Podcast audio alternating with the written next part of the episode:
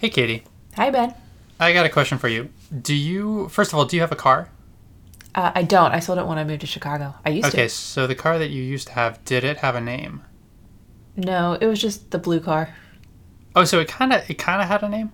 Well, I will say this: I my sister took it for a year when I was living out of the country, and she named it, but I forget what Ah, she named it. Stella, okay. maybe. Stella.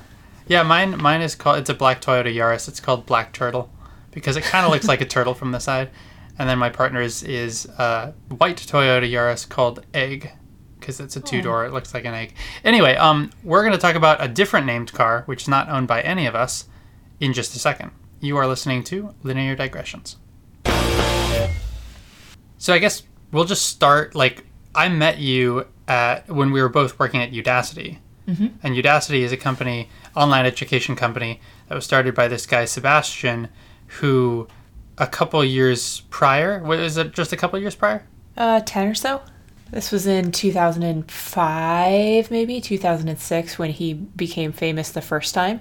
And the place where we're going with, with this is uh, he was sort of the project lead, if you want to call it that, on uh, what you could call the world's first self driving car, which was named Stanley. Stanley. Stanley. That's a wonderful name for a car. Yeah, well, so he was uh, Sebastian was at Stanford at the time, and like the robotics team, a significant Oh. part of it was at Stanford, and I think that was the original explanation. Yeah, get Ford out of the name. Ford. Oh, Ford being another car company. I'm Oh, just well, making you a dumb joke. Yeah, no, you definitely wouldn't want to have Ford in there because it was a Volkswagen Touareg, but um, Oh, yeah, definitely not. Um, but yeah, so so as a research project, basically in 2005, I want to say, maybe pretty yeah, early. 2000 yeah, 2005. So there's this group. It's the Defense Advanced Research Projects Association, or something Is that like what that. it's? Uh, yeah, I only know it as DARPA. DARPA. Yeah. Yeah. Uh, and so this is basically a government group. I think it's somewhere in the under the defense agencies, I presumably. They Uh, do all anyway, kinds of like really cool stuff if you don't think of some of their stuff in the context of war. Yeah, sure. Uh, one of those things being kind of specking out what they think it means to have self driving cars, and then ish- having a contest to say basically who can build a self driving car. And then this contest was entered by a bunch of different university groups and I don't know, potentially other groups at maybe car companies and stuff. I don't know. There were actually a lot of uh, potential competitors. And so they laid out basically a race for self-driving cars through the desert and they said if anybody can whoever wins this race will give you a couple million bucks and fame and fortune and uh, so stanley was the first car that completed one of these darpa grand challenges for self-driving cars. There had been i think one the year before that no one had completed successfully. Uh, so this was the first one ever uh, that anyone did and it was done by stanley. And i think it's there's a really nice paper that came out of this. This is the other thing i wanted to point out is this was sort of a, an academic project almost and one of the things that darpa is trying to achieve in hosting competitions like this is to incentivize researchers and smart people of all stripes to just work on projects that are worthwhile and then hmm. that the public as a whole can benefit from the sort of ancillary benefits of that research. And so, one of the ways that that benefit can propagate is through doing things like writing good papers. And so, there's a pretty nice little 30 page write up about how Stanley was built and what that what the DARPA race was like and all of these all of these parameters of of the thing. And so that I was like what I wanted to talk about. Yeah. Yeah, uh, I, I mean, another obvious benefit is uh, as self driving cars become more ubiquitous, I think society will uh, benefit tremendously in terms of like reduced injury and fatalities and, and whatnot. But it's it's also nice to have that kind of instant gratification and knowledge sharing, which allows other people to benefit from the research that you've done. Uh, it, it kind of feels similar to the open source movement, the Creative Commons movement, where you you make a bunch of stuff, you put it out there, and you say like, hey, people can can benefit from this, not just me.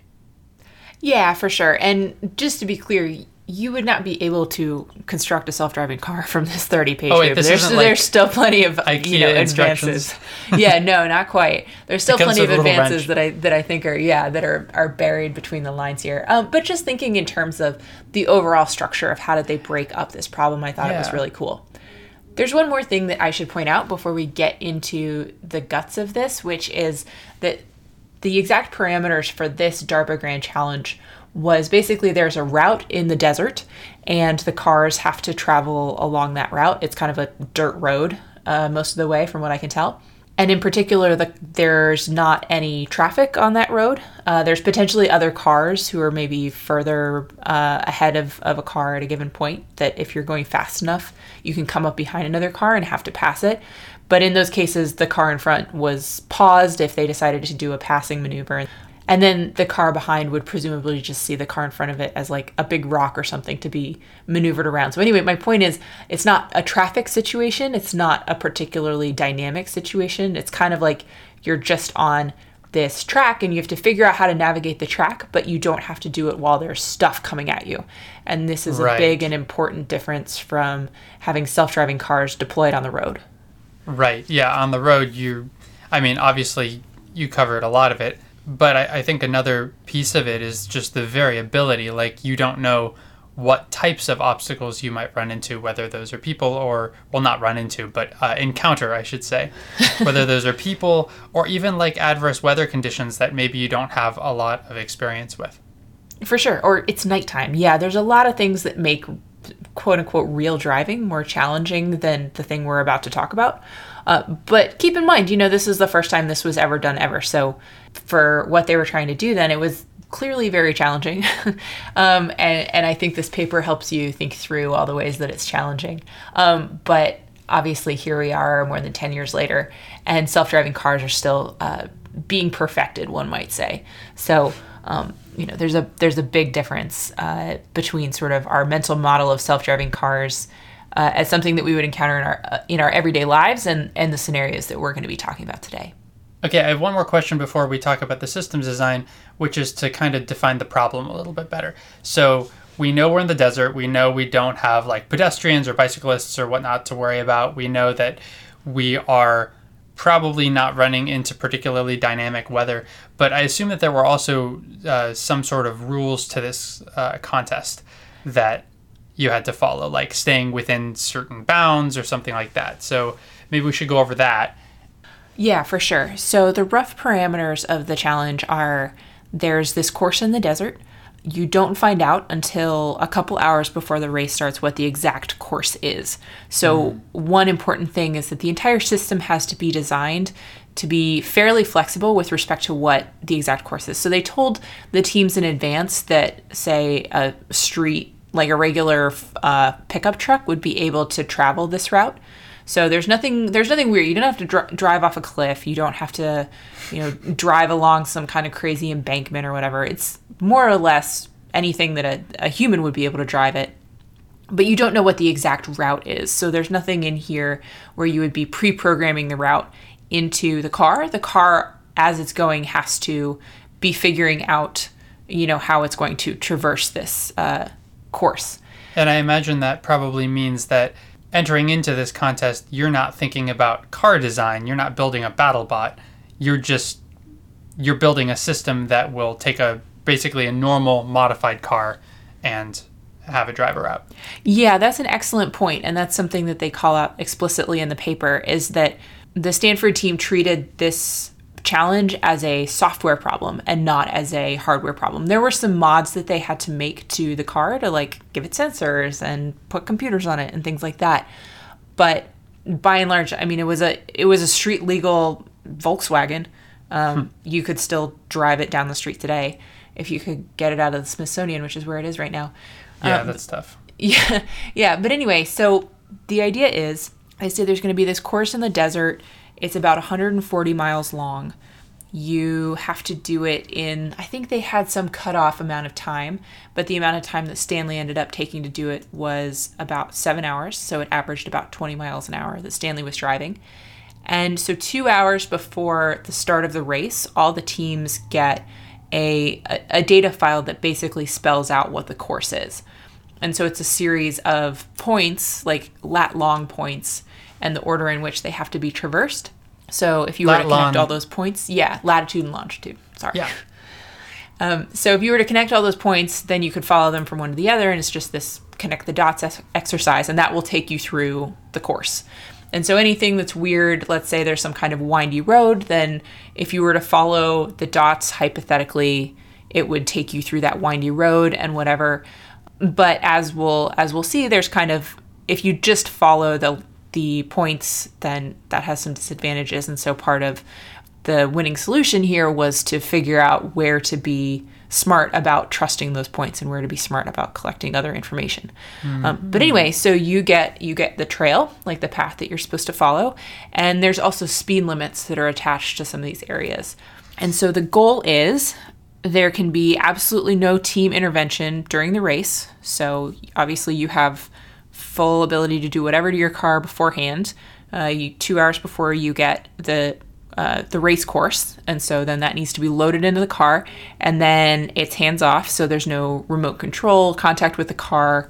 You know, there's nothing that the team is able to do once the car is out on the on the track. And then the cars, in order to sort of like win the race, the car has to not hit any objects, so don't drive into a rock or whatever. It's supposed to follow the path that it was given. So if it just wanders off the trail and starts driving through the desert, that is also a problem. And then in the event that there's more than one car that's able to successfully complete the course, the winner is the one that does it the fastest. And all of the cars were started at there's like a five minute stagger to the start. So the cars were more or less traveling the route alone because there's a decent sized gap in between them. Although, as we'll get to, sometimes they uh, encountered each other uh, when they were out on the course.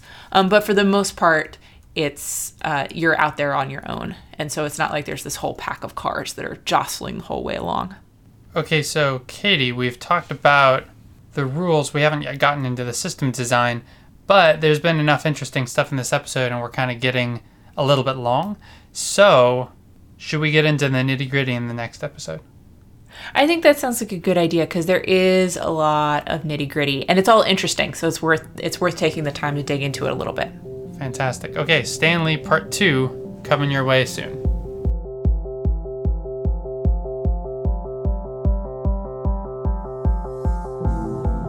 Linear Digressions is a Creative Commons endeavor, which means you can share or use it any way you like. Just tell them we said hi. To find out more about this or any other episode of Linear Digressions, go to lineardigressions.com. And if you like this podcast, go ahead and leave us a review on iTunes so other people get to listen to this content too. You can always get in touch with either of us. Our emails are ben at lineardigressions.com and katie at lineardigressions.com in case you have comments or suggestions for future shows. You can tweet us at lindigressions. Thank you for joining us, and we'll see you next time.